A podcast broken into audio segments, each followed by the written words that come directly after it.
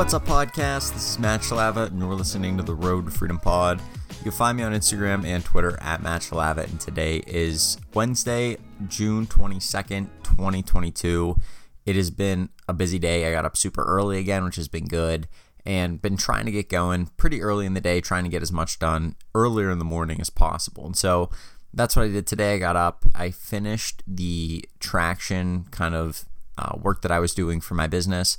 You're not familiar with Traction, I talked about it yesterday on the podcast, but basically, it is a book that was written by a guy named Gino Wickman, and it outlines a an operating system for businesses called EOS, and I believe that stands for Entrepreneurial Operating System.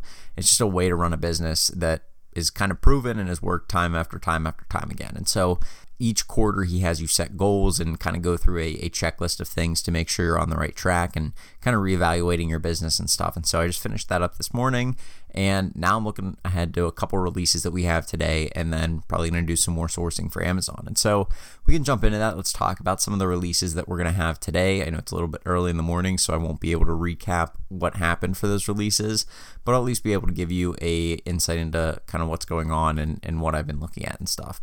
So this morning we have two releases. One, the the probably it's going to be tough to figure out which one's more profitable. The lower risk one, I guess, would be the Dunk Low Panda colorway that's coming out. They released the Dunk High Pandas yesterday in men's and women's sizing, and today I believe they're doing Dunk Low Pandas in men's and women's sizing. And so those are going to do really well. They they always do well, and prices for those have stayed pretty high throughout the summer. So I'm expecting good uh, a good amount of profit to be made from those.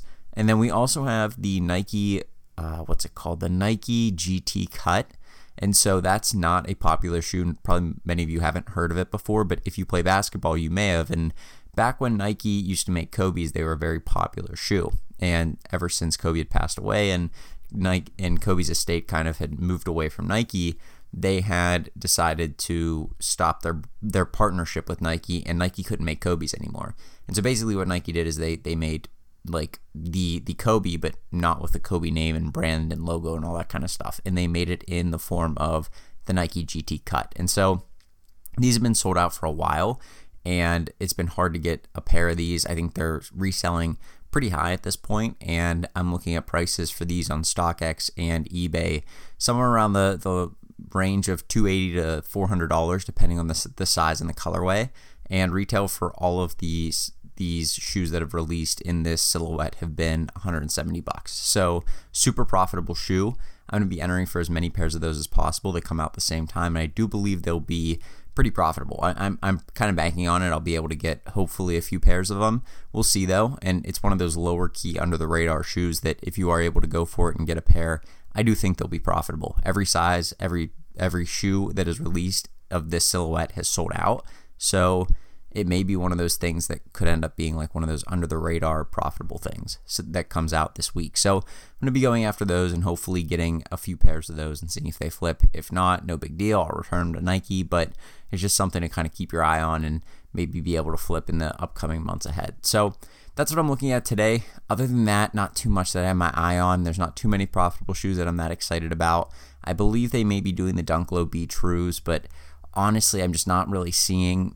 I'm not seeing that those are going to be super profitable. I mean, they look like the the prices are decent on StockX, and they do look like they're about fifty dollars over retail on StockX. But once you start to take some fees out and stuff, you're really not making a ton of money on those. So if you're you're happy with a 20 30 dollar profit, by all means shoot for the moon and go for those. But I'm probably going to pass on those just because I am trying to move away from sneakers unless I do see it's a super profitable shoe and trying to conserve as much capital to move into Amazon and move into things like that. And so that's what I've been working on for the past few weeks, and that's kind of what I'll be working on today.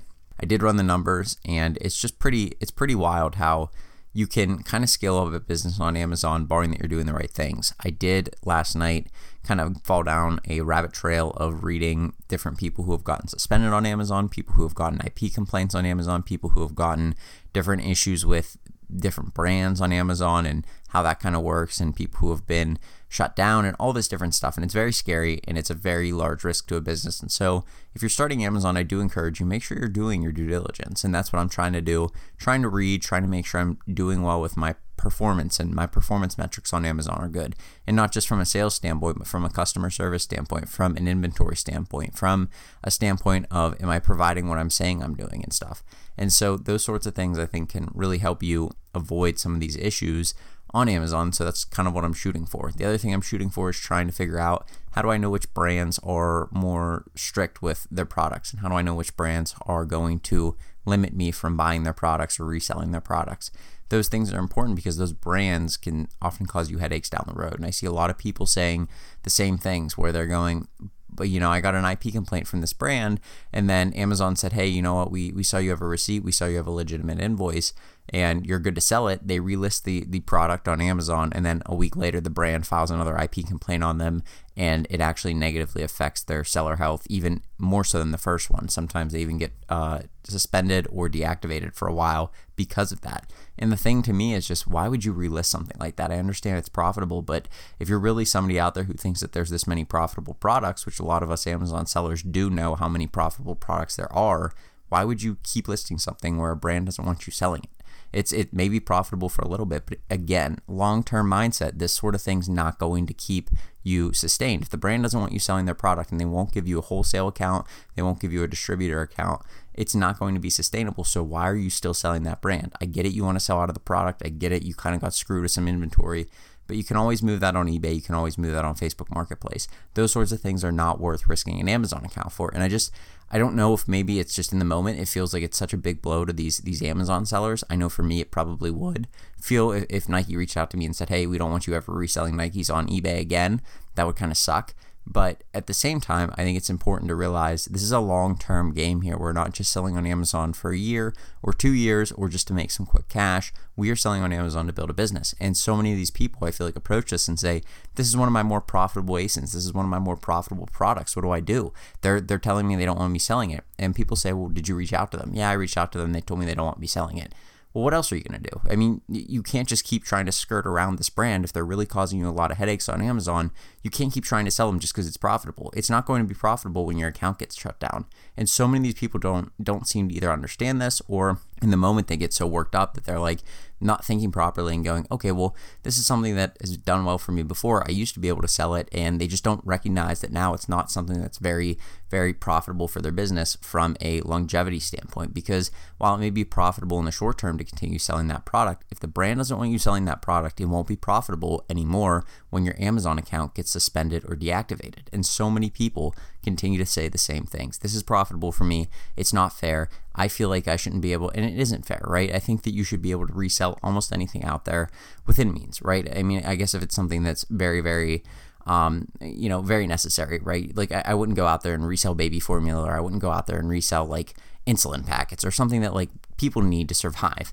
But at the same time, it's not something where you know if you're selling a, a pack of hair ties and the brand just doesn't want you selling their hair ties that shouldn't be something they could shut down your entire business with on amazon. And i would argue that a majority of sellers if not most sellers if they knew that the brand was going to want to reach out to them with an ip complaint if the brand just reached out to them with a message or an email that said hey we are looking to do an ip complaint on this on amazon to get you to stop selling.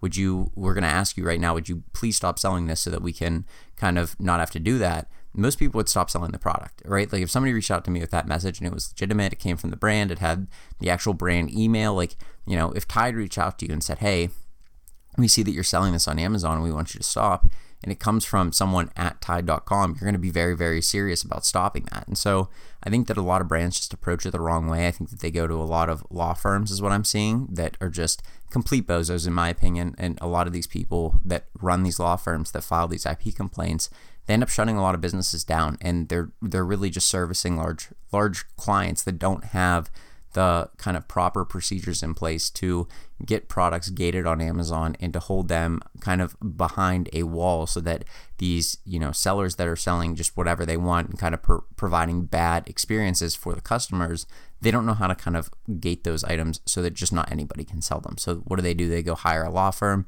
The law firm's run by a bunch of complete bozos and they, they decide that they want to file IP complaints and shut down a bunch of Amazon businesses.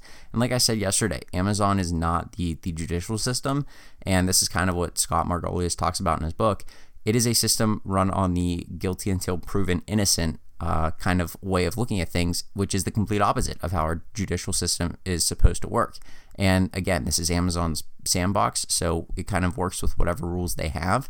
Unfortunately, though, a lot of these brands and a lot of these lawyers don't understand that they're shutting down a lot of small businesses across the country, or maybe they just don't care. I'm not really sure. But if you're somebody out there who's selling a product and you see that there's some sort of issue in, on the horizon, right? And this goes for me as well. Somebody reaches out to me or I get an IP complaint, it's not wise to continue selling that. Even if Amazon gives you permission, you still you can say, okay, well, I have this email from Amazon. I'll reach back out to them and say, hey, you already gave me permission to sell this after my first IP complaint. I've seen people do that and they still get shut down. They still get their accounts suspended. They still get the product closed. They still get their inventory stranded in Amazon warehouses. It doesn't matter. It doesn't matter if Amazon gave you permission. It doesn't matter if the brand gave you permission. Sometimes, if you're getting IP complaints, you have to be very careful about those things because you're ultimately at the hands of whatever employee at Amazon is reading, whatever your plan of action or whatever your, your issue is. And if you are for some reason at fault in their eyes, they'll shut you down, or at least they won't give you permission to sell that product, or they'll strand your inventory. And it doesn't matter. Again, it doesn't matter if Amazon gave you permission. It doesn't matter if Amazon reached out to you after your first IP complaint and said, hey, we're sorry, this was a mistake. If you send that email, oftentimes it will work to help you get ungated or help you at least get your account reinstated and all that kind of stuff. But I've seen a lot of times where it hasn't worked. And, and again, there's no real rhyme or reason to some of this stuff, but you do have to be extra, extra careful because this isn't eBay, this isn't Mercari, this isn't Poshmark. You don't get to make mistakes. This is a very, very you are at the will of Amazon and you have to be perfect. You have to be running so clean on their platform because if you're not, it can really cause issues down the road. And so that's kind of why I'm evaluating my processes. That's also why I'm taking things slow. I don't want to make a lot of mistakes because Amazon does not give you a lot of leeway with making mistakes. And so I don't want to appear like I'm somebody that's newer on the platform. I don't have any reviews and I'm trying to scam people. That's not me, right? If I was doing a million dollars in sales, they would give me a little bit more leeway, not a ton, but they would definitely do a little bit more leeway for an account that's doing a million, two million dollars in sales versus maybe a hundred, two hundred dollars a week. So that's just something to keep in mind. Something that I'm focused on. Hopefully, that'll be something that I can kind of not have to deal with is IP complaints or not have to deal with any of these things that require a plan of action. But again, if you're selling on Amazon for a while, chances are you'll have to kind of come across one of these things and it's better to be prepared. It's better to have a plan in place and it's better to kind of know what you're dealing with going into it rather than being completely blindsided because when you're blindsided by things, oftentimes you don't react properly. Oftentimes you kind of react and you freak out and and that's no way to respond to Amazon because oftentimes that can cause more headaches than it does cause uh, some sort of solution. So Anyway, that's what I'm working on right now. Shorter podcast today. I'm going to let you guys go. I'm going to get set up for this Nike release and then hopefully just be able to hit a few pairs of each of these shoes. We'll see though. I mean, I could end up with zero. I could end up with about five or 10 pairs. I'm not really sure what'll happen, but hopefully I can get a few and be able to sell those on eBay and, and make some money. So, that being said, I'm going to go. You guys have a great rest of your Wednesday, and I'll talk to you tomorrow with another podcast. Have a good one. Peace.